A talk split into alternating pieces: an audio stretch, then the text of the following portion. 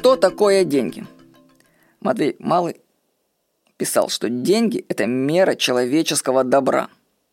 Если начать вводить в поисковую систему Google запрос «деньги это», то на момент написания этой заметки подсказками, ускоряющими ввод будут «деньги – это зло», «деньги – это придуманный способ обмана».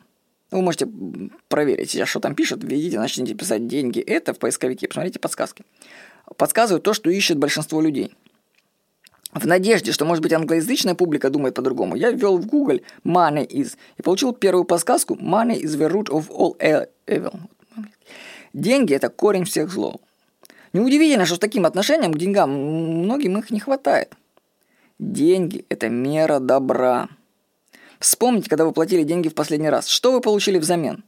Если это было посещение продуктового магазина, то разве не ценные продукты вы получили в обмен на деньги? Каждый раз, когда вы отдаете деньги, вы совершаете акт добра в отношении продавца, он получает деньги.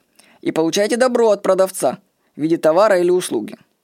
В результате обмена товара услуги на деньги количество добра в мире увеличивается. Богатые люди – те, кто делает добро в массовых количествах. Ну, конечно, вы можете посмотреть с реальностью и увидеть, что это далеко не так все. Ну да, мир пока не совершенен – но в большинстве случаев богатство и добро взаимосвязаны.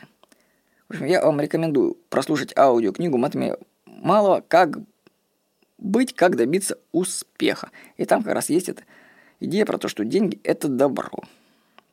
Кстати, по скрипту. Если у вас эта заметочка вызывает раздражение, когда я говорю, что деньги – это добро, а вас это раздражает так хорошенько, и вы считаете, что деньги – это зло, не достаются тяжелым трудом, то задайте себе такой вопрос – Богаты ли вы? Если нет, то, может быть, тогда вам что-то стоит изменить свое отношение к деньгам. Может, вы там что-то не понимаете. Может, ваши установки на деньги, они все-таки ошибочные. Подумайте об этом. Деньги – это мера человеческого добра. С вами был Владимир Никонов.